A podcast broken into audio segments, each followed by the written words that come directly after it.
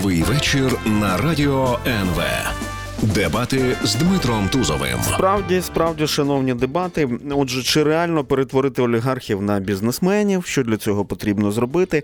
І те, що зараз лунає в інформаційному просторі. А ми з вами чули і висловлювання секретаря Ради національної безпеки і оборони Олексія Данілова про те, скільки народу можуть претендувати на цей статус. Ну, я, звісно, так іронічно кажу, претендувати на статус олігархів в країні.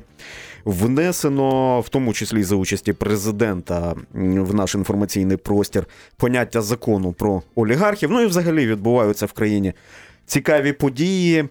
Тож, е, вся ця кампанія вона має ознаки чергової імітації, чи це справді спланований і реалістичний план дій? Сьогодні з нами на зв'язку Галина Янченко, заступниця голови фракції партії Слуга народу. Пані Галино, вітаю вас в ефірі. Доброго здоров'я. Вітаю. І Агія Загребельна в студії. Агія Загребельська, державна уповноважена антимонопольного комітету України в 2015-2019 роках. Пані Агія, вітаю вас в ефірі. Вітаю. І одразу я скажу, що справді у нас цей тиждень він таким був а, якби антиолігархічним, можна сказати. А, Президент України Володимир Зеленський в своєму дописі в журналі Фокус висловився наступним чином: вперше за багато років в Україні не збільшилась, а зменшилась кількість олігархів. Мінус Медведчук. Він був позбавлений можливості використовувати медіаактиви і державне майно на шкоду країні. Будуть іще мінуси, поки всі олігархи не стануть просто великими бізнесменами. Отже, висловлювання президента. Жарт від Зеленського чи реальний стан справ? На вашу думку, Галина Янченко, будь ласка. Е, Дивіться, насправді це не нова теза, яка лунає від Володимира Зеленського.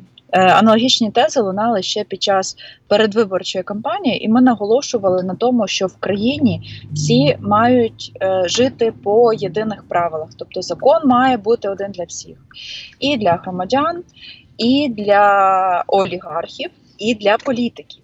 І ми е, насправді для того, щоб показати, що ми віддані цій ідеї, періодично зникає зв'язок.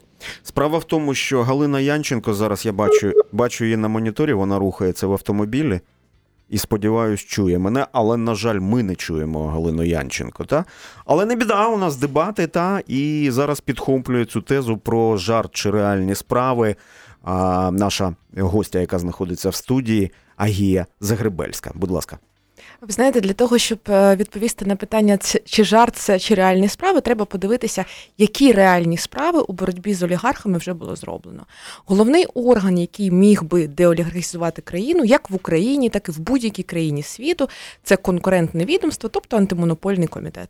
Антимонопольний комітет вже майже два роки як повністю сформований президентом Володимиром Зеленським. Тобто, всі люди, які сьогодні очолюють антимонопольний комітет, це люди, які або він їх призначав, або їх кандидатуру він вносив в парламент на призначення.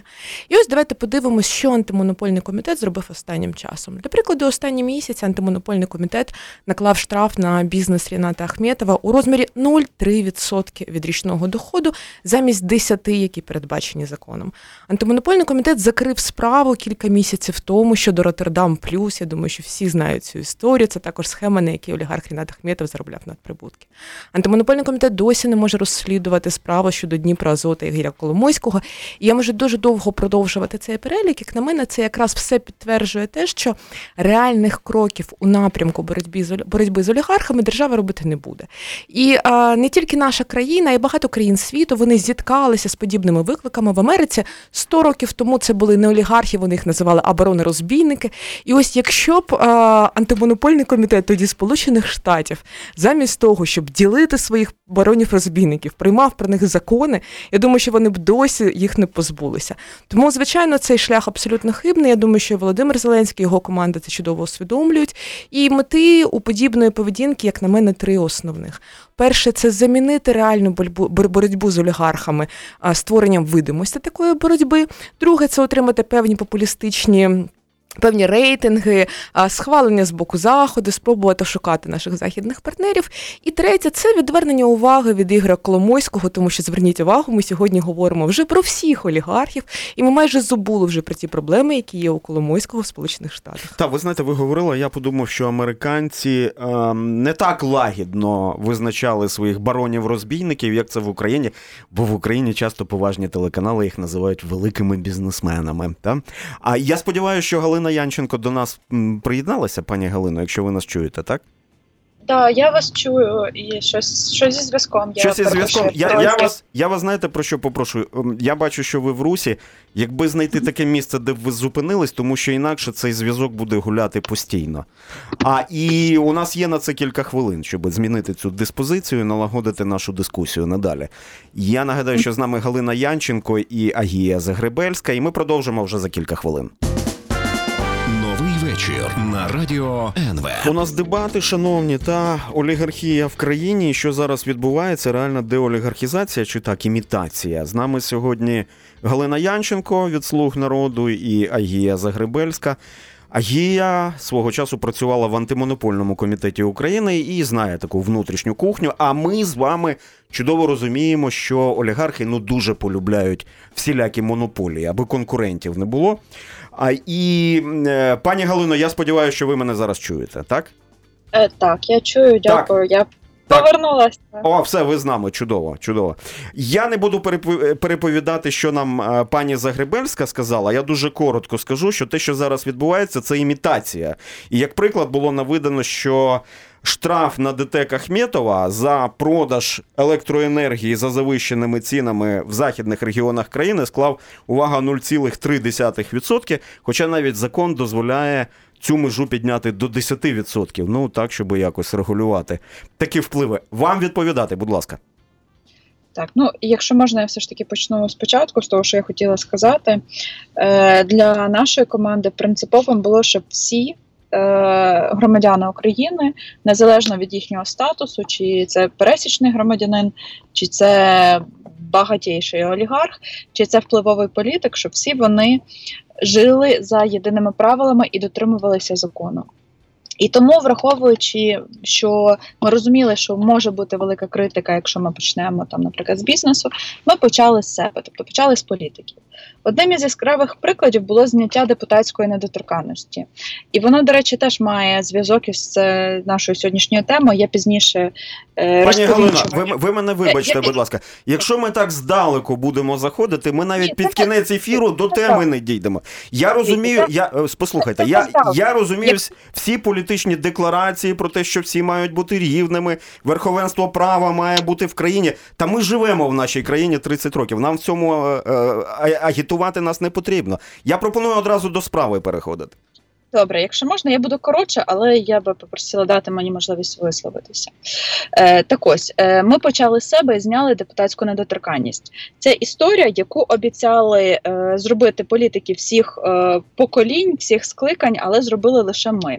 Це було боляче, тому що, звичайно, коли депутати самі себе позбавляють е, імунітету, да, щита від е, притягнення до відповідальності, це боляче, але ми на це пішли. І зрештою, зняття депутатської недоторканності мало прямий вплив на події, які відбуваються сьогодні. Я зараз говорю про Медведчука. І про козака. Як ви знаєте, це не пересічні громадяни не тільки тому, що це олігархи і медіамагнати, а тому, що вони є також народними депутатами України. Е, Статус народного депутата дуже зручний для олігархів або для людей, е, яким е, є що переховувати, в тому числі від органів слідства і від судів, тому що був оцей от мандат на недоторканність.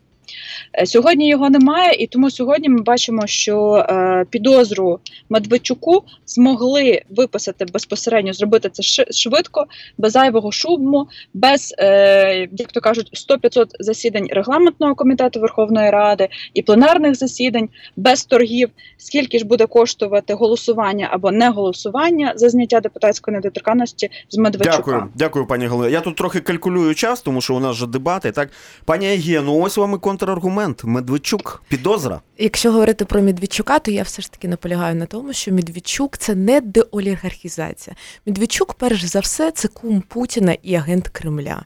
І ось найменше, що могла зробити Україна для збереження свого імунітету, це якраз позбутися Медведчука з політичної арени. Тому говорити про те, що Медведчук це деолігархізація, я про це не говорила. Більш того, Медведчук, не дивлячись на те, що він має формальні всі ознаки олігарха, олігархи наші ключові ніколи його не сприймали як олігарха. Формальні ознаки олігарха він набув вже за часів Петра Порошенка.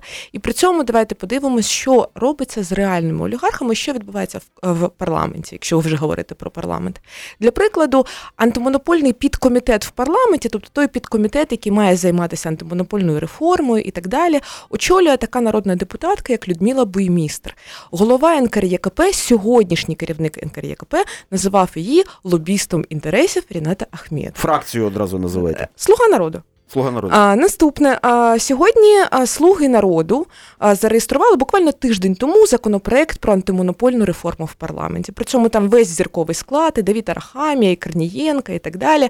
Про що цей законопроект? Для прикладу, вони пропонують, щоб олігархи і монополісти не відшкодовували більше шкоду від своїх порушень в подвійному розмірі, а відшкодовували в одинарному. Щоб антимонопольний комітет розслідував не всі порушення антимонопольного законодавства, а тільки ті, які він визнає пріоритетними. Всі інші можна не розслідувати. Я можу продовжувати е, дуже довго. Продовжити, цьому- але зараз хвилинку має Галина Янченко. Будь ласка, ви все чули. Але ми не чуємо. Шкода, я от справді хочу, щоб дебат, дебати колеги, відбувалися. Е, Так, колеги, я розумію, що пані Агія тривалий час працювала в антимонопольному комітеті, тому вона е, постійно повертається до цієї теми. Я, до речі, вважаю її достатньо професійною і фаховою в цих питаннях. Але антимонопольний комітет далеко не єдина установа, яка би повинна була. е, Скажімо так, привносити справедливість і в тому числі не допускати зловживань олігархів. Я уточнення, пані Галино, уточнення. Тобто а, ми розпрощалися із значенням антимонопольного комітету зараз. От, ну, що він, він не єдиний, так? Е, Він ну він не єдиний, тому я би хотіла говорити і про інші приклади того, що в, е, вживає влада, що вживає команда Зеленського для того, щоб якраз прощатися із е, таким явищем, таким поняттям, як олігархи. Е, У вас я- буде, у вас буде така нагода. У вас буде. У вас тривалі преамбули, ви вже даруйте, будь ласка. Та у вас така нагода буде, але за кілька хвилин. Новий вечір на радіо НВ. У нас дебати, і ми говоримо про трансформацію олігархічної системи в таку в сучасну європейську, де діють справжні закони ринку, де існує конкуренція, інвестиції, куди приходять, зрештою. З нами сьогодні Галина Янченко, яка представляє політичну силу Слуга народу, і Агія Загребельська, яка свого часу працювала в антимонопольному комітеті України. І я, е, пані Галино, ви зараз продовжите свою думку, але мені здається, нам зараз дуже важливо з'ясувати все ж таки е, наступний пункт. Справа в тому, що пані Агія згадувала тих, кого в Сполучених Штатах Америки свого часу називали барони-розбійники. А це такий прототип наших олігархів. Це там персонажі або групи, які контролювали певні сегменти економіки. І от вдалося це явище тоді трансформувати, я так скажу, за рахунок антитрестового законодавства. Та? Тобто спрацювало те, що, ну, власне кажучи, це а, законодавство і робота антимонопольних органів. Ви сказали, що антимонопольний комітет.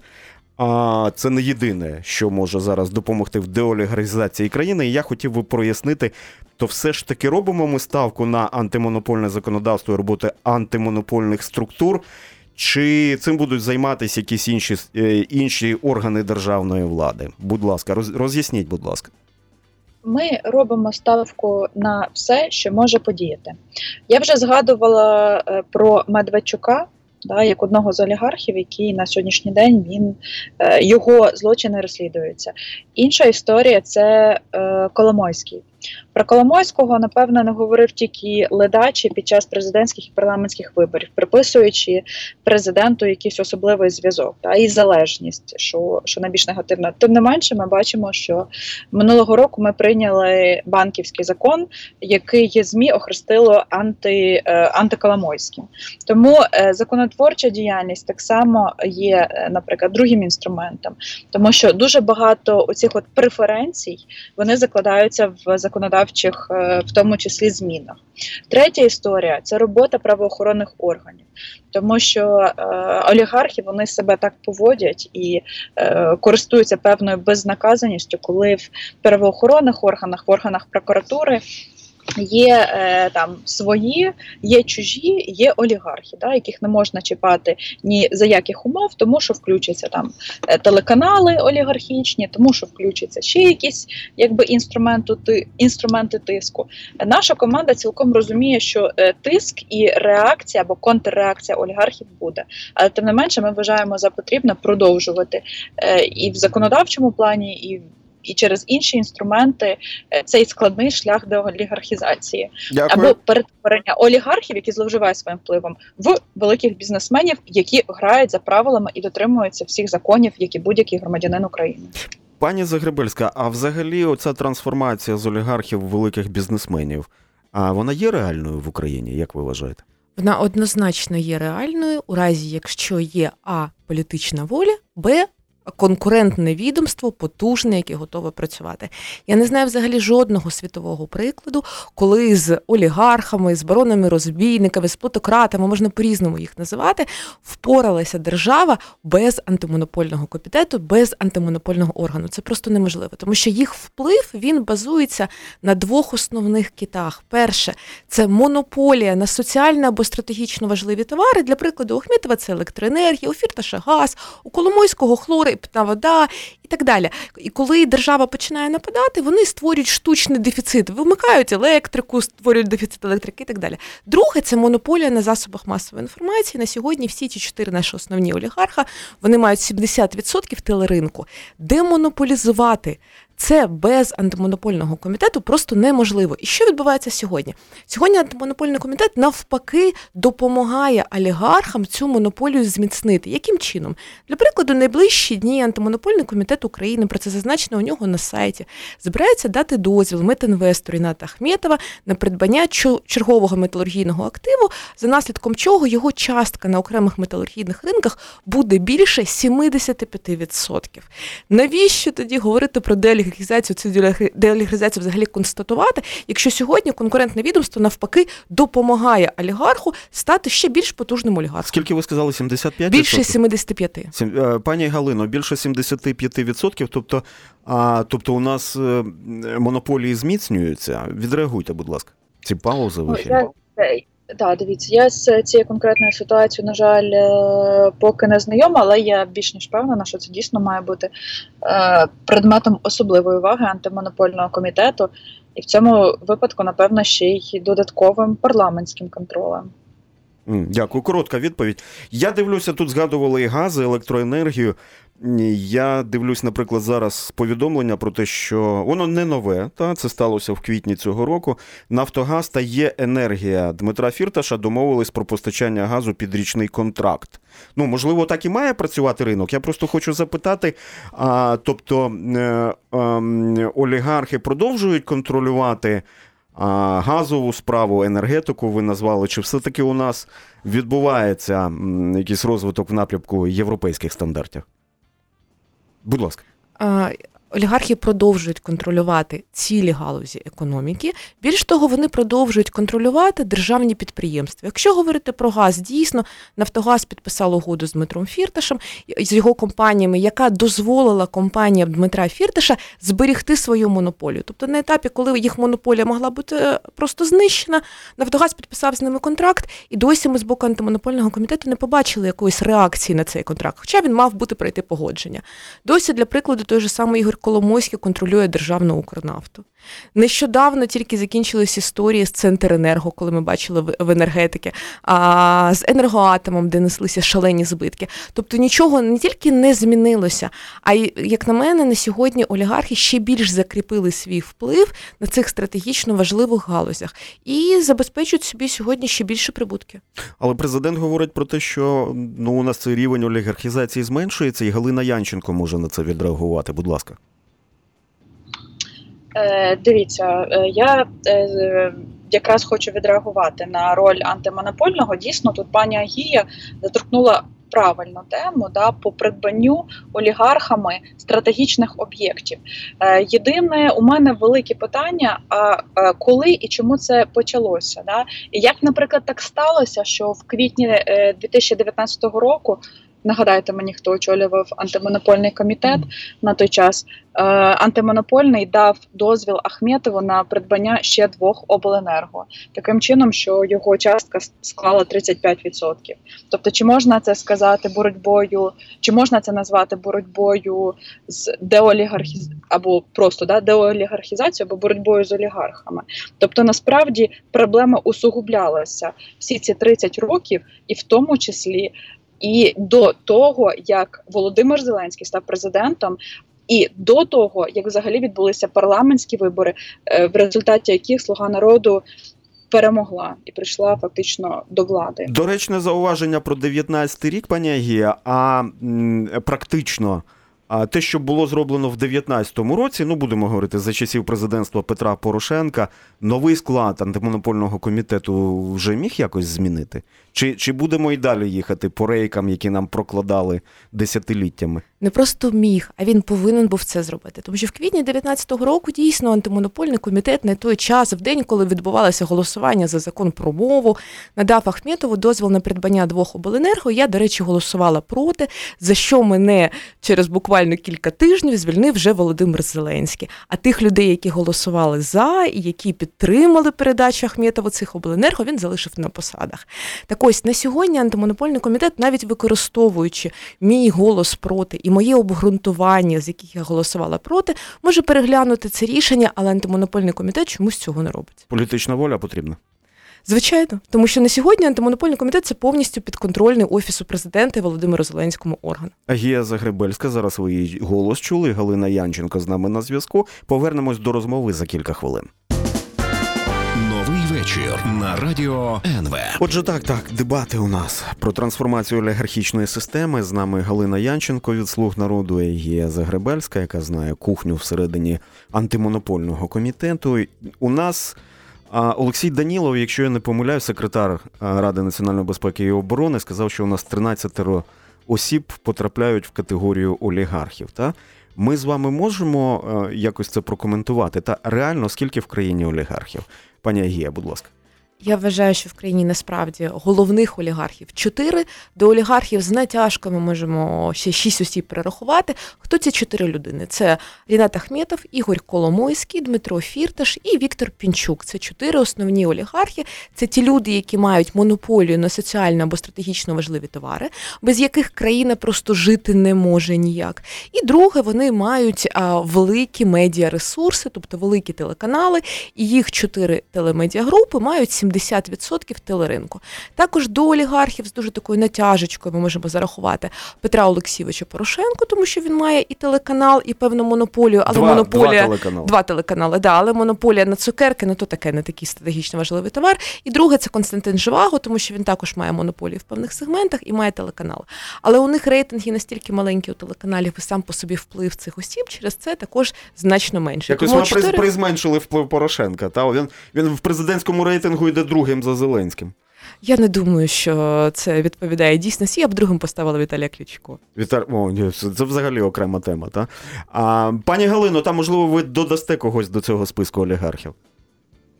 Да, ну, в принципі, можна більш-менш погодитися з пані Агією. До речі, я хочу їй подякувати, що вона визнала, що і за її головування антимонопольним комітетом АМК не був органом, який бореться з олігархами, а був органом, який цим олігархам сприяє. Я звичайно хочу підкреслити, що пані Агію я вважаю чесною і професійною людиною, але АМК колективний орган, і при ній, на жаль, він також не боровся з олігархами і з монополією. До чого я це веду? До інших інструментів. І раз ми вже е, почали перераховувати е, олігархів, давайте знову ж таки згадували Коломойського, згадували Медведчука, давайте згадаємо Ахметова. І якими рішеннями чи якими діями можна, скажімо так, проводити деолігархізацію? Е, буквально два дні назад було засідання на днях. Було засідання уряду, де уряд схвалив е, законопроект про підвищення ренти на руду. Е, Цей законопроект може вдарити по такому олігарху, як Ахметов. Може вдарити, я говорю так образно, тому що насправді ми говоримо про те, що всі мають платити податки чесно і в повному обсязі. Тому АМКУ далеко не єдиний інструмент. А от можливо теж не єдиним, але ключовим має бути політична воля і політичні рішення. Знову ж таки, політичні рішення уряду, політичні рішення президента і політичні рішення у вигляді законопроєктів, які приймає Верховна Рада. На сьогоднішній день і я вже давала ці приклади. І уряд, і Верховна Рада, і президент дають і сигнали, і конкретні дії, Дають сигнали. які Так, рухають зрозуміло. країну напрямок деолігархізації. Пані і вам подали сигнал, та я думаю, є на що відреагувати. А, і Галіна абсолютно права, що антимонопольний комітет всіх складів, окрім першого складу антимонопольного комітету, діяв навпаки на олігархізацію країни, а не на її деолігархізацію, і був максимально помічником олігархів у тому, щоб вони підсилювали свій вплив. І саме тому, коли я працювала в антимонопольному комітеті, якраз була тією людиною, яка голосувала дуже часто проти е, тих. Проти всіх рішень, по суті, які були вигідні олігархам, через що в результаті такий результат і стався. Але я не розумію, чому сьогодні, коли ми маємо президента, який не є олігархом, який констатував, що він прийшов до влади, щоб побороти олігархів, чому ми маємо антимонопольний комітет, який продовжує допомагати олігархам посилювати свій вплив, тому що цей склад антимонопольного комітету вже дав кілька дозволів олігархам на зміцнення своїх активів. Це ж пряме питання до Галини Янченко. Будь ласка. Е, Колеги, єдине, хочу нагадати вам е, деякі законодавчі е, рамки, в яких мусить діяти і нинішній президент, і нинішній парламент. Члени антимонопольного комітету обираються на скільки років, пані Агія? Вони призначаються на 7 років. Для прикладу, голова антимонопольного комітету це сьогодні людина, яка була ініційована Зеленським на призначення, і на е, рідну сестру якої оформлена віла Зеленських в Італії. Тобто це люди дуже близькі до президента Зеленського. Окей, скажіть. Добре, а скажіть, будь ласка, у А добре, це, скількох це про вілу чи, чи про призначення, щоб ми розуміли? вичерпався, вичерпався їхній строк в 7 років по призначенню? Чий? Це всі Ось, люди, які були призначені президентом Зеленським сьогодні. Тобто немає в антимонопольному комітеті сьогодні жодного керівника, який залишився Зеленському в спадок. Всі люди, які сьогодні очолюють антимонопольний комітет, це всі ті люди, які були призначені президентом Зеленським. Вісім людей призначені ним особисто, і дев'ята людина, її кандидатура, це голова антимонопольного комітету, про яку я вже говорила. Вона була внесена президентом Зеленським в парламент для призначення, і ви, я так розумію, Галіна також за неї голосували. Е, Більше того, я вважаю. Е, я вважаю, що вона так само є професійною особою. Е, я з нею зустрічалася щодо питання одного інвестиційного проекту, де бізнес, скажімо так, мав питання до антимонопольного комітету, але голова АМКУ стоїть твердо на тому, що в першу чергу потрібно захищати інтереси держави. Мгм. Зараз ми все ще ведемо переговори і намагаємося зрозуміти все ж таки. Але я так само е, спостерігала, як пані Піщанська займає достатньо, скажімо так, е, сувору да, або жорстку позицію по відношенню до моментів, там де може бути порушений інтерес держави. Е, Тому Пані, пані Я Піщанська, готова, я готова. Я готова робити е, не знаю реверанси, да, тому що ви Ні, ні, реверанси Галина, не треба, справді. пані- У нас пані три хвилини. Три хвилини в Галина, ефірі. пані Піщанська разом з колегами проголосувала буквально там три місяці тому, якщо не помиляюсь, за закриття справи по Роттердаму Плюс. До чого це призведе? Це призведе до того, що те кримінальне провадження, яке сьогодні є в набу, воно просто розвалиться, тому що антимонопольний комітет під головуванням Піщанської прописав в своєму рішенні, що жодних збитків а, ця формула не принесла. Пані Агі, тут ви абсолютно не праві. Е, Я, я трошечки більше в матеріалі, і хочу вам сказати, що в цьому випадку, на превеликий жаль, маємо показувати пальцем в бік набу, тому що ніяких практично слідчих дій Галина, ця справа, було е, ця справа антимонопольна відкривалася за часів, коли я працювала Я в антимонопольному комітеті. в цій справі достатньо доказів для того, щоб підтвердити, що було порушення антимонопольного законодавства, і що група компаній Детекріна та Ахметова на цьому заробила надприбутки. Там більш ніж достатньо доказів. е, насправді е, ключовий, е, ключову роль в цій історії має відігравати набу, тому що Так справа ж антимонопольна, Галін. антимонопольний комітет. А інша справа це те, що це були величезні збитки, нанесені Галина, держави. і це справу розслідує антимонопольний комітет, і антимонопольний комітет пропис... На превеликий жаль, ніяких достатніх. Антимонопольний комітет не може здійснювати слідчих дій. В антимонопольному в справі антимонопольного комітету достатньо доказів. Я працювала в той час в АМКУ, коли ця справа відкривалася. Галино, там достатньо доказів для констатації порушення. Але антимонопольний комітет просто взяв і закрив справу. Пані Гі, чому ви не довели цю справу до кінця, якщо Тому що ви я її не була головою антимонопольного комітету. Так, дякую. Я, я бачите, я мовчав, тому що у нас відбувалась дискусія. У нас завершується ефір. Я встигаю ось про що у вас запитати. Бігус.Інфо провели розслідування. Я дуже коротко скажу. Заголовок: ремонтувати обленерго Ахметова, братів Суркісів, Віктора Медведчука, якого ми сьогодні неодноразово згадували в ефірі, Коломойського та російських олігархів будуть за гроші українців. Дуже швидко скажу, що йдеться про те, що, ну, до прикладу, до прикладу, Рінат Ахметов. Його оцінка оцінено фондом держмайна активи в 3 мільярди доларів в цій сфері, і він буде щорічно отримувати від українців близько 2,5 мільярдів гривень на ремонт а, власних електромереж, та? їх електромереж. Як, як це трактувати? Е, це є проблемою, е, скажімо, коли ми самі своїми грошима посилюємо існуючі монополії. Пані Агі. Звичайно, це величезна проблема, тому що ми фактично таким чином даємо олігархам додаткові можливості для того, щоб керувати країною. Тому що ті гроші, які ми їм заплатимо в тарифах, вони завтра витратять на телеканали, на підкуп депутатів, на все інше. Пані Галино, у вас 30 секунд, на жаль. Е, Тоді підсумовуючи, е, я хочу нагадати, що ми зазначили мінімум трьох олігархів, щодо е, зловживань яких були здійснені і політичні, і практичні дії з боку діючої е, команди Володимира Зеленського. Я думаю, що це більш ніж достатні докази, особливо враховуючи, що ми говоримо про найвпливовіших та, людей, які використовують е, і медійний вплив, і тиск, і інший фактично тиск, зокрема політичний серед через підвладних або підконтрольних їм народних депутатів або- навіть політичних сил. Тим не менше, е, наша команда продовжить рухатися в цьому напрямку, тому що це була наша політична обіцянка, і ми готові цьому тиску протистояти. Так, дякую. АМКУ. Це, мені здається, мені здається, що це важливо, що пролунало про підконтрольних олігархам а, народних депутатів. Велика масштабна тема. Загалом дякую за участь. З нами сьогодні була Галина Янченко, заступниця голови фракції партії. Слуга народу і Агія Загребельська, яка свого часу працювала уповноваженою в антимонопольному комітеті України. Дякую за вашу увагу. Зрозуміло, що тему не згортаємо. Тут стільки ще говорити і працювати, шановні. Дякую за увагу. Новий вечір.